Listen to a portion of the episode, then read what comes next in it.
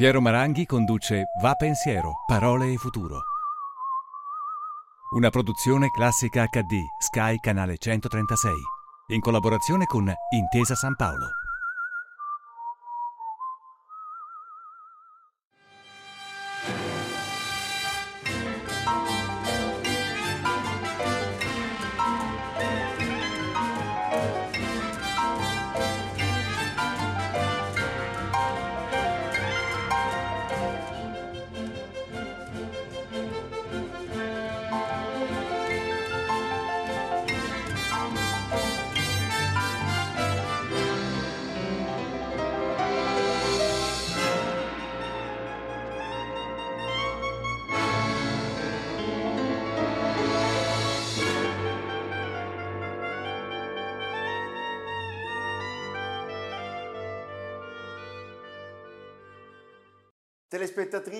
Telespettatori, il nostro ospite di oggi si definisce uno che ovunque vada non si toglie l'impermeabile perché molto presto andrà via. Vive fra le migliaia di libri che ha scritto, comprato, letto, ma è conosciuto anche molto per le sue apparizioni televisive in contesti in cui quei libri solitamente pesano poco. Non lo chiameremo opinionista, perché ha detto che se uno lo fa lo querela. Vi presento Giampiero Mughini, come sta? Eccoci, eccoci, eccoci. Evviva, sono molto contento. Evviva. Questo è il suo nuovo libro, il nuovo dizionario sentimentale Marsiglio, e dico nuovo perché lei ne aveva già pubblicato uno eh, quasi vent'anni fa.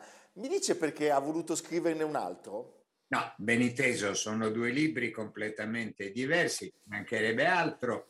Il primo era stato scritto non 20 ma addirittura 30 anni fa e si chiamava Dizionario sentimentale.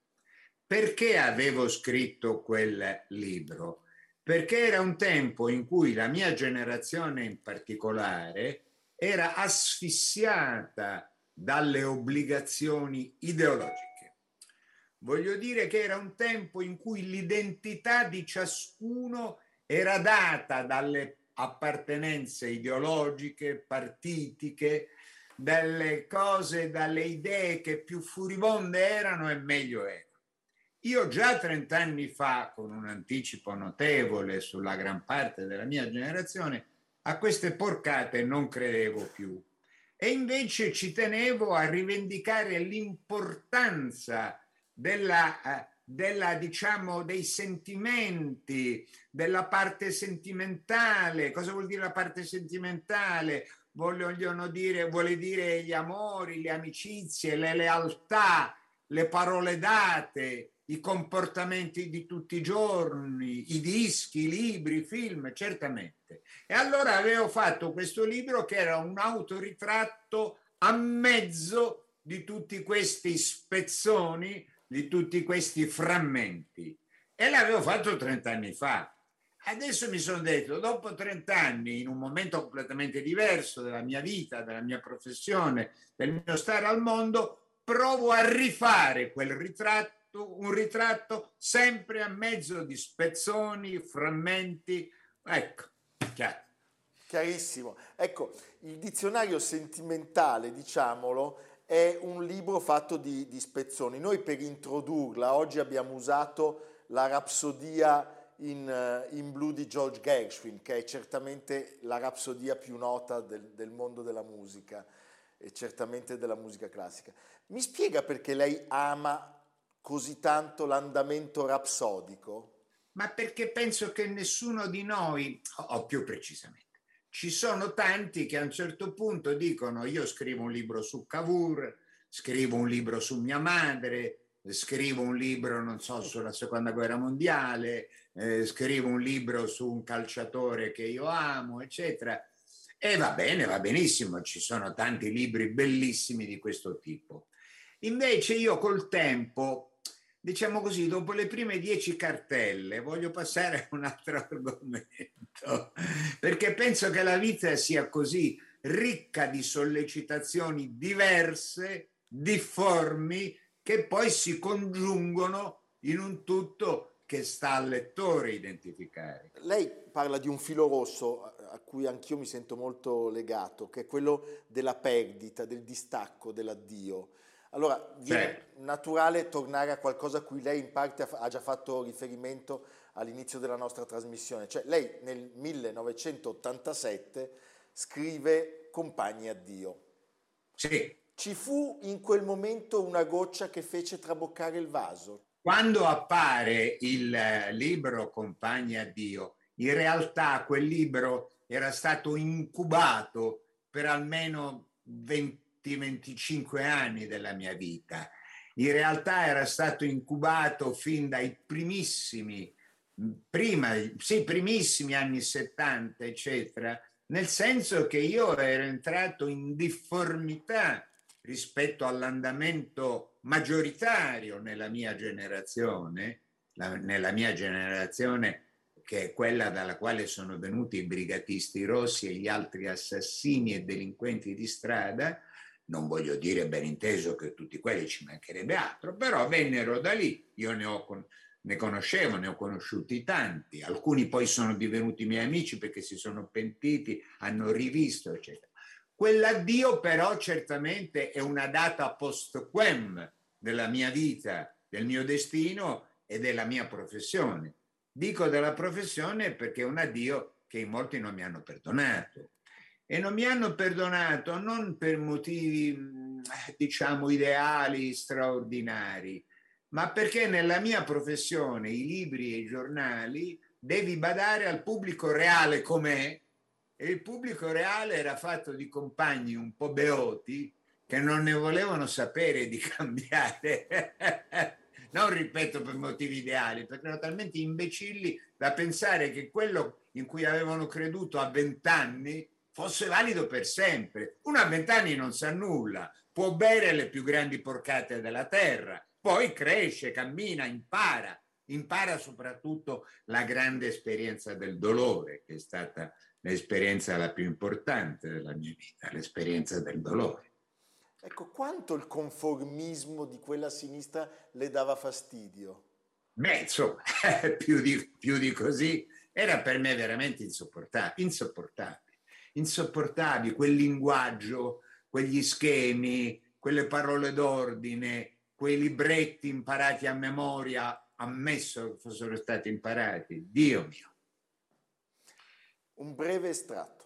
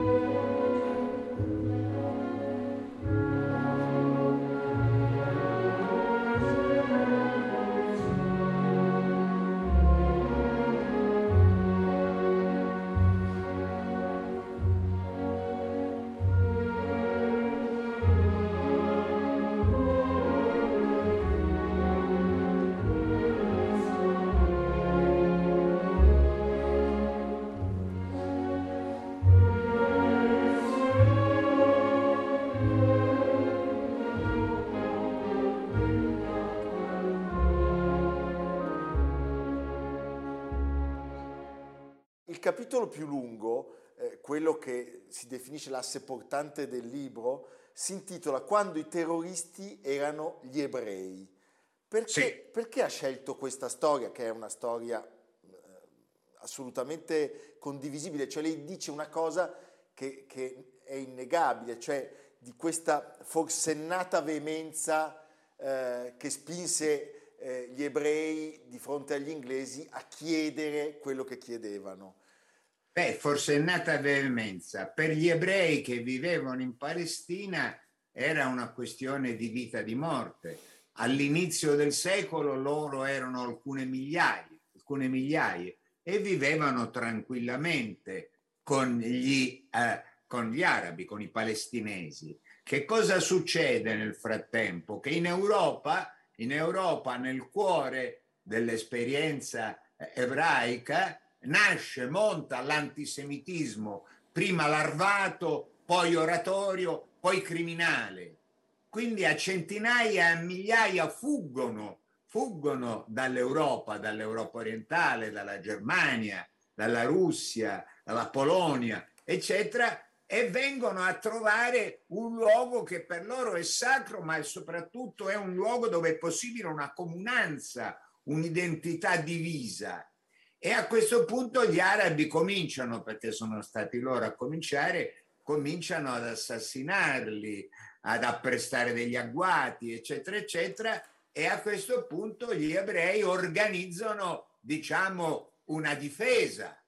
La difesa principale è un'organizzazione che si chiama Laganà, che vuol dire il sapersi trattenere nella reazione. Ma siccome questo sapersi trattenere nella reazione è giudicato da altri insufficiente, ecco che nascono altre due organizzazioni, l'Irgun e il Lei, i quali non si trattengono minimamente nella risposta e la cui veemenza, la cui violenza, lei ha usato il termine, mi pare forsennato, è tale che nel 1946-47 mandano gambe all'aria un albergo a Gerusalemme, muoiono più di 80 persone, fra cui 17 ebrei, e a quel punto gli inglesi, cioè la potenza mandataria, la potenza a cui l'Organizzazione degli Stati aveva affidato il controllo del governo della Palestina, se ne vanno. È la prima ed unica volta nella storia d'Europa che il terrorismo vince platealmente una posta politica.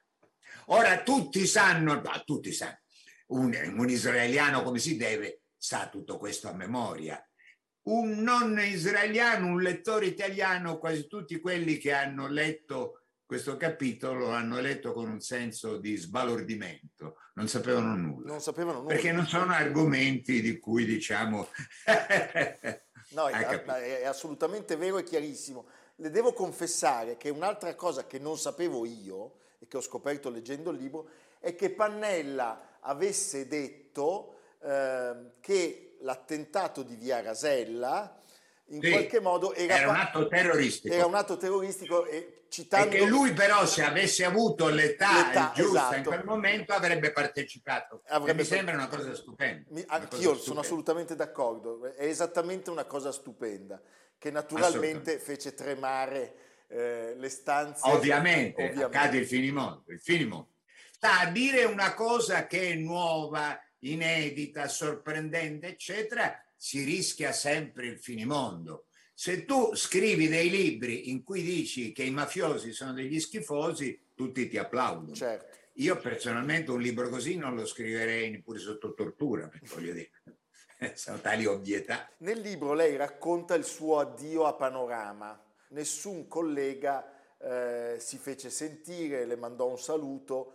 Io mi sono dimesso e nessun collega, nessuno degli 80, 90, 100, nessuno degli 80, 90, 100 colleghi che erano stati, io ero stato per 18 anni, non solo ero stato a Panorama, ero stato io credo la firma di punta o comunque una delle due o tre firme di punta e nessuno di loro mi mandò un arrivederci, un augurio. Detto questo, per me che conosco il mondo dei giornalisti, un mondo rispetto al quale, come ho scritto, i cannibali sono dei vegani, tutto questo non mi ha minimamente eh, sorpreso. Era qui che volevo arrivare. Cioè, Ebra. possiamo affermare, senza paura di essere smentiti, che la decadenza della classe dirigente non fa nessuna eccezione nell'ambito anche di chi fa l'informazione? Oddio mio, non c'è la benché minima. D'altra parte mi perdoni, se il paese è a questo punto, se la classe politica che sta lì in prima fila è, è quella che lei vede, se il ministro, noi abbiamo avuto un ministro degli esteri recente, non facciamo i nomi perché siamo persone eleganti, che non sapeva una persona di inglese, e così via, beh, qualcosa è accaduto nel nostro paese, qualcosa di profondo, qualcosa di terribile. E credo che questa qualcosa di profondo sia collegata al trionfo della civiltà dei click, della comunicazione digitale, dei, dei messaggi in 140 battute. Ecco, questo, questo credo che aiuti molto gli scemi a primeggiare, ha capito? Lo capisco benissimo. Un breve estratto.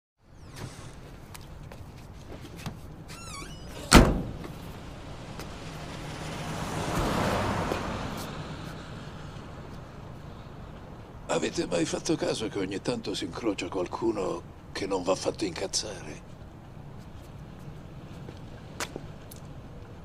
Quello sono io. Sei matto, vecchio del cazzo. Vedi di filare. Sì, porta via il tuo culo grinzoso prima che te lo faccio nero a calci. Il rotto in culo è matto. Che cazzo vuole fare? Ma che cazzo fa? Eh? È proprio matto. È da manicomio. E adesso? Sali in macchina. Lei. Il vecchio matto pensa di giocare con la pistola. Si prende per il culo. Ci spara col dito. Oh, cazzo. Ehi, nonnetto, calma. Calma, dai. Chiudi quella bocca di merda. Credete che io scherzi, eh? Tu, sali in macchina. Fa come ti dice, dai. Bravo, nonnetto. Tu zitto, femminuccia. Li chiami fratelli, questi animali? Vorresti avere le palle nere come loro? Questi non ti vogliono come fratello e fanno bene. Ora vedi di portare a casa il tuo culetto irlandese.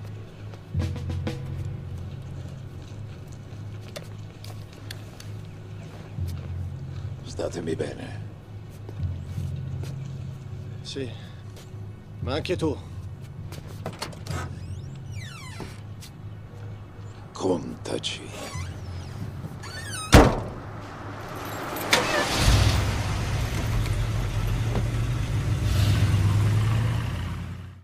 Era Gran Torino, bellissimo film di, di Clint Eastwood. Mi spiega che cosa la incanta di Eastwood? Siamo in due, eh? intendiamoci. Certamente. Beh, un po' di più che mi incanta, perché io in alcuni film di Clint alla fine piango, piango, sì, non c'è proprio discussione, assolutamente. È la scena finale di Gran Torino, quando lui va disarmato contro quei mascalzoni che minacciavano i suoi vicini di casa asiatici. Lui aveva fatto la guerra in Corea, ma una cosa è fare la guerra in Corea come soldato in un esercito, una cosa sono quei vicini di casa che lui va a proteggere e a difendere dinanzi a una tale forma di lealtà, di coraggio, eh, come posso dire, di fedeltà ai valori che uno si è dato. Ecco, vede questo, il punto.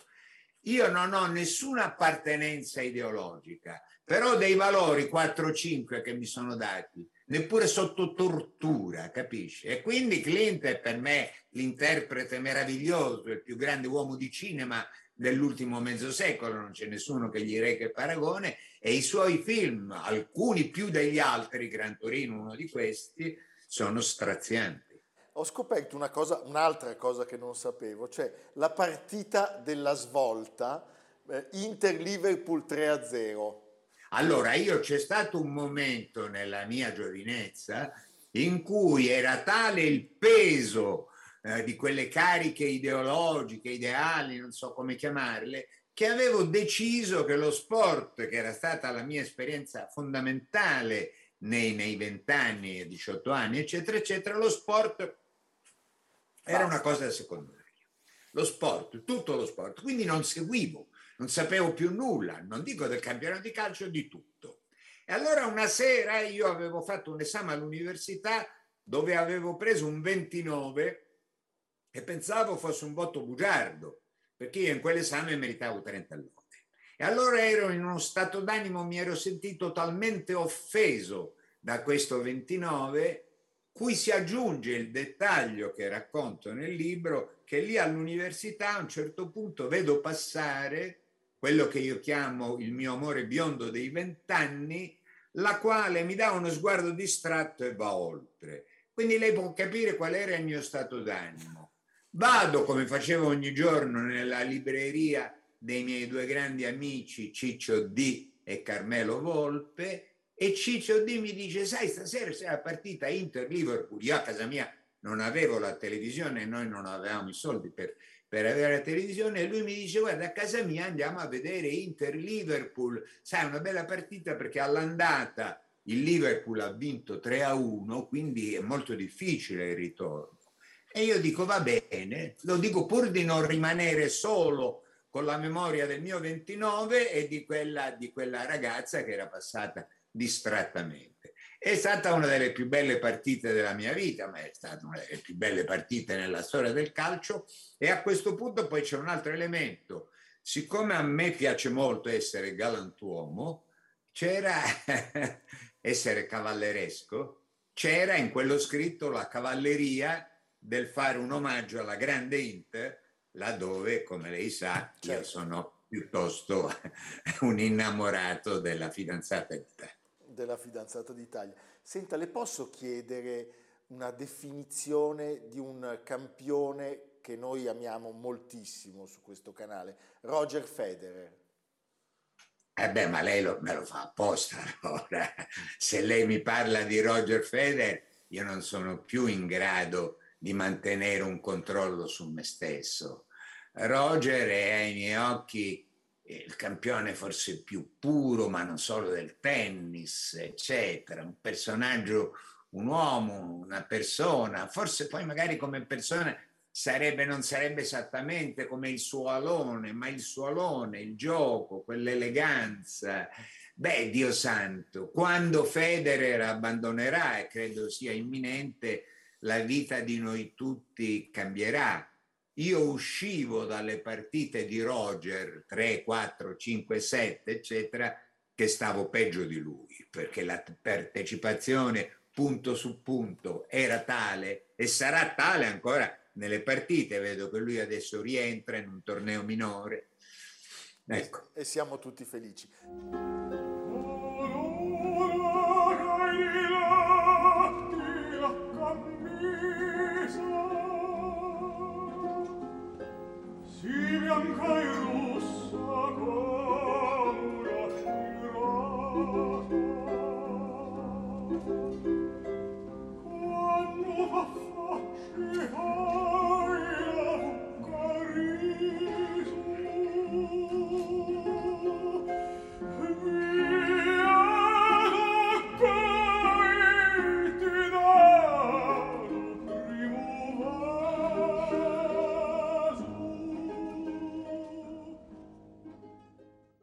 Siamo tornati in onda con la siciliana, il canto popolare che apre Cavalleria Rusticana di Mascagni. Lei è nato a Catania e nel suo libro pubblica una splendida, emozionante intervista con Leonardo Sciascia, che l'8 gennaio avrebbe compiuto 100 anni.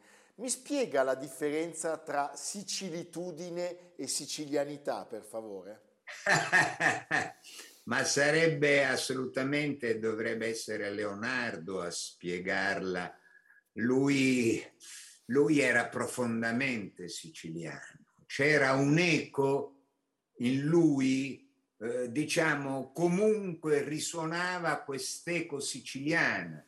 Era una cosa proprio fisica. Lui peraltro sapeva usare il dialetto benissimo, badi bene uscire una sera con Leonardo Leonardo pronunciava in tutto dieci parole, ma non erano dieci parole, erano dieci, dieci eh, scolpiti nel marmo, scolpite nel marmo, e lui certo con la sicilitudine aveva un rapporto molto molto complesso, molto molto, molto ricco, tant'è vero che non ha mai abbandonato la Sicilia, pur, pur essendo immensamente attratto innanzitutto da Parigi, ma anche dalla Spagna e poi ovviamente dalle due grandi città, città italiane, Roma e Milano. Roma. E lui però no, lui è rimasto lì, è rimasto lì tra Caltanissetta e Palermo, a Caltanissetta l'estate, a Palermo alla casa editrice Sellerio, di cui era stato l'anima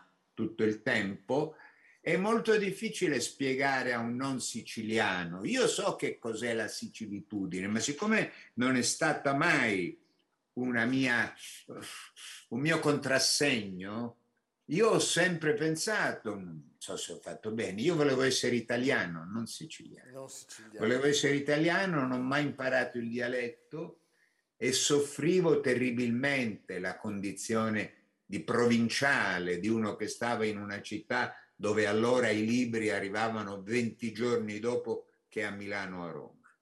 E appena ho potuto, appena ho potuto, alla disperata, avevo 26-27 anni, sono andato via. Sono andato via a cercare, non so, qualcosa, a cercare di campare, tenendo presente che l'unica cosa che sapevo fare era battere alla macchina da scrivere. Le dico una cosa che è importante.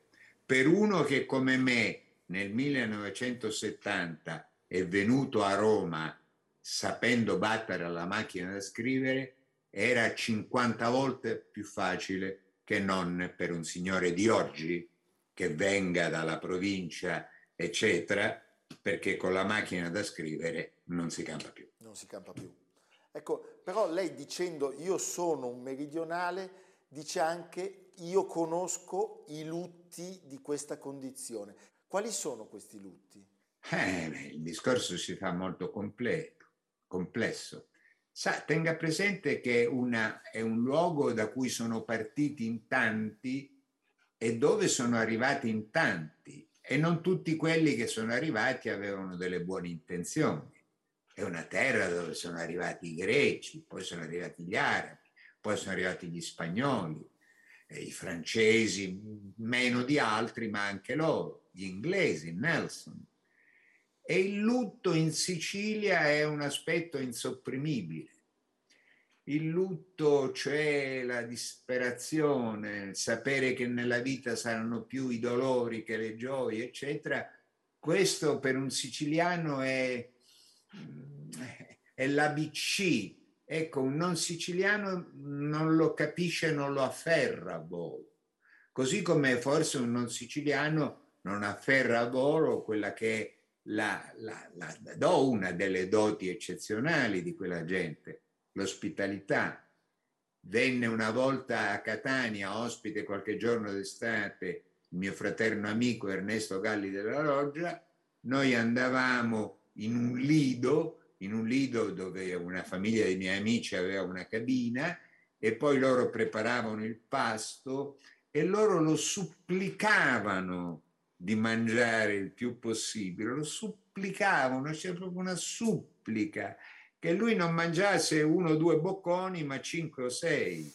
Ecco, per me era ovvio vedere, conoscendoli, eccetera, eccetera. Per lui forse non così ovvio. Ad una sua domanda, eh, Sciascia rispose, la domanda è qual è il suo ideale di lavoro? Lui rispose è rimasto immutato, un libro l'anno, quattro cartelle al giorno per un totale di 130 pagine a stampa. Diciamo tre mesi alla macchina da scrivere e il resto dell'anno per pensarci su. Una risposta merav- meravigliosa. Ma è il suo ideale di lavoro, Giampiero Mughini? Ho bisogno di più tempo per pestare i tasti. Diciamo, le cose non germogliano eh, in me chiare al mattino, come racconta Leonardo, che quando lui si svegliava e si metteva alla macchina da scrivere, la cartella era già scritta nella testa e lui non aveva altro che da, da copiarla dalla sua testa. No, io invece la, la, cartella devo pestare i tasti, la scrivo una prima volta che fa schifo, una seconda ancora di più, fin quando alla decima, quindicesima volta comincia ad assumere una forma. Ecco, pesto molto su quella cartella è un vangare la terra, deve venire fuori dalla terra un qualcosa che ne valga la pena. Approfitto della sua presenza per chiederle di un altro gigante. Eh, Eugenio Montale diceva che un libro va letto nella sua prima edizione. La pensa così anche lei? Beh, io cerco di non dirlo troppo ad alta voce, se no sembra una sciccheria presuntuosa, però sì, un libro va letto nella sua prima edizione. Io non ho letto a lungo dei libri, L'isola di Arturo della Morante, perché non ne avevo la prima edizione. Non ho letto il libro di Satta, che ce l'ho qui dietro, eh, il libro di Satta, Il giorno del giudizio, che lui aveva, che venne pubblicato postumo, lui è morto, eccetera, e mm, c'era questo libro che stava in un cassetto. Lui era un giurista di mestiere. Certo. Questo romanzo stava nel cassetto, i suoi, i suoi eredi lo trovano e lo fanno pubblicare ad una casa editrice giuridica, perché lui era un giurista. Il libro naturalmente pubblicato da una casa editrice, eccetera, nessuno se ne accorge. Il geniale Calasso di Adelphi, o chi per lui, individua il libro, lo pubblica la Adelphi e ne, e ne vendono 200.000 copie. Ora, la prima edizione pubblicata dalla casa editrice Cedam di Padova è pressoché introvabile, Certo. ma è rarissima da trovare. E io per anni volevo leggere questo libro, ma aspettavo di trovare eh, la edizione della Cedam, che è quella, perché insomma, è quella che ti fa capire chi era Satta, cioè un uomo isolato, appartato, non uno scrittore di professione, eccetera. E quel libro se- nelle mani ti dice tutto questo. Invece nell'edizione Adelphi è già un libro, come posso dire, che è conosciuto, commentato, Certo. letto, amato. Non è lo stesso libro. ha, ha, diciamo, nell'assoluto rispetto e nella stima incondizionata per Calasso, nell'edizione Adelphi ha anche un po' di Cipria. Possiamo dire Sì, così? c'è. Certo. Ha un po' di assolutamente, nel senso buono del termine. Sì, assolutamente. eh, Nel senso buono del termine. Le volevo chiedere una cosa, solo se mi vuole rispondere. Io vedo alle sue spalle una bellissima immagine femminile. C'è una fotografia. Di cosa si tratta? Dunque, io, eh, casa mia è zeppa di immagini femminili. Esattamente alle mie spalle? Sì, Eh, eh, io, dunque, è zeppa di immagini femminili. In questa camera, dove pure non ce ne sono più che in altre, c'è un'immagine femminile, ovviamente, di una foto della mia compagna Michela. Da un'altra parte c'è eh, la foto di una che è stata una mia grande amica nel tempo, Letizia, adesso la vedo meno. E poi forse in questa stanza, ma è l'unica, non ci sono foto di Brigitte Bardot, perché invece in tutta la casa è zeppa di foto di Bardot. beh, bellissimo. Un breve contributo da Beethoven.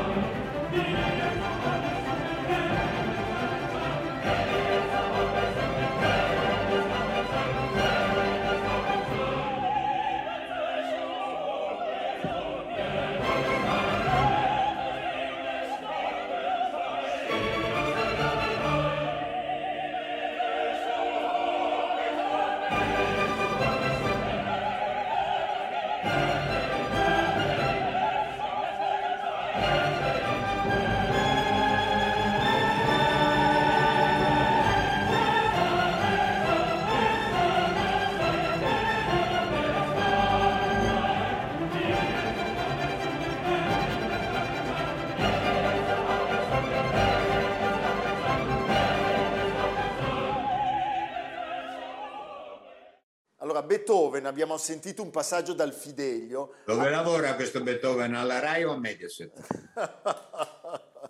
no, lavora alla ZDF. Beethoven ha scritto quintali di musica, nove sinfonie, un sacco di quartetti, 32 sonate per pianoforte, cinque concerti per piano, una sola opera lirica, l'abbiamo ascoltata, un breve estratto, Il Fidelio. Lei ha scritto più di 30 libri che si dice, e possiamo dirlo certamente, si leggono come romanzi, ma un solo romanzo, La ragazza dai capelli di rame.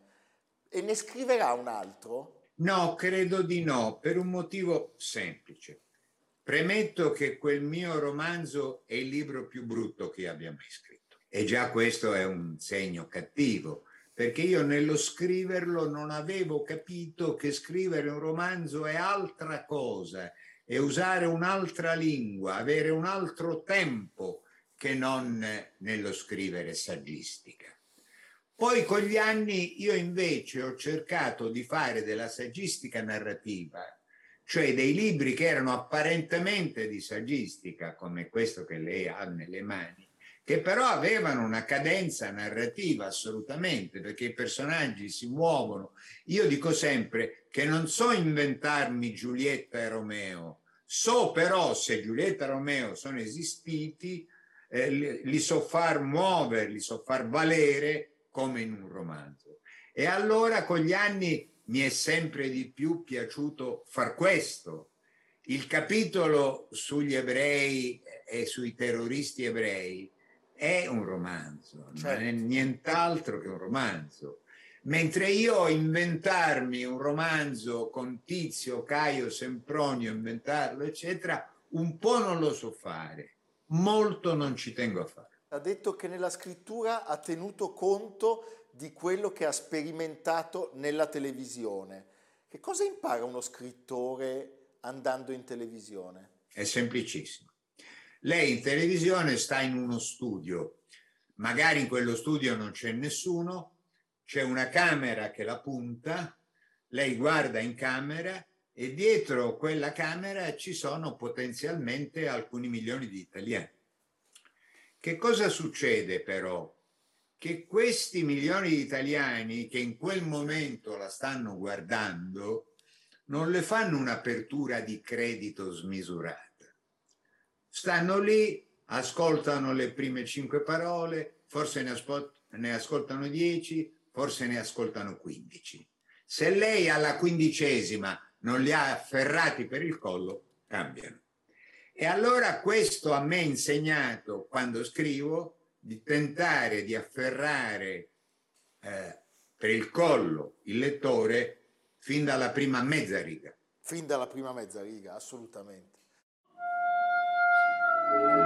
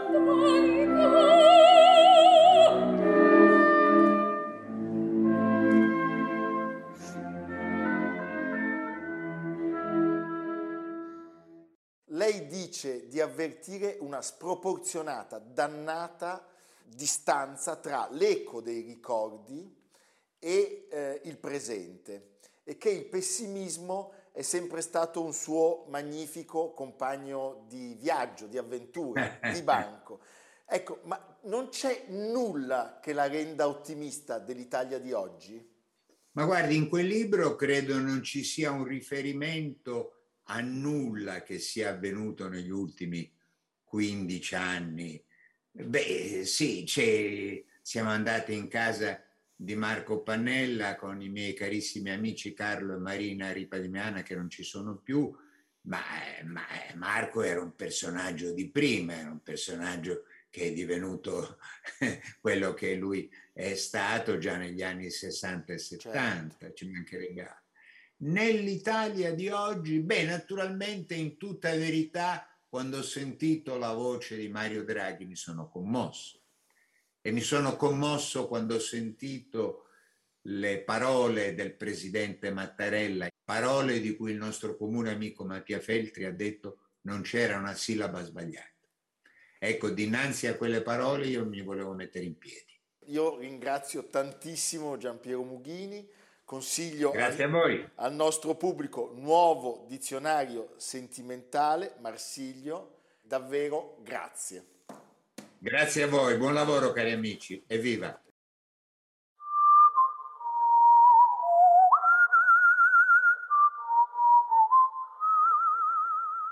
Piero Maranghi conduce Va Pensiero, Parole e Futuro. A cura di Samantha Chiodini e Jacopo Ghilardotti. Realizzato da Patrick Gallenti, Simone Manganello, Valentino Puppini. Una produzione classica HD, Sky Canale 136. In collaborazione con Intesa San Paolo.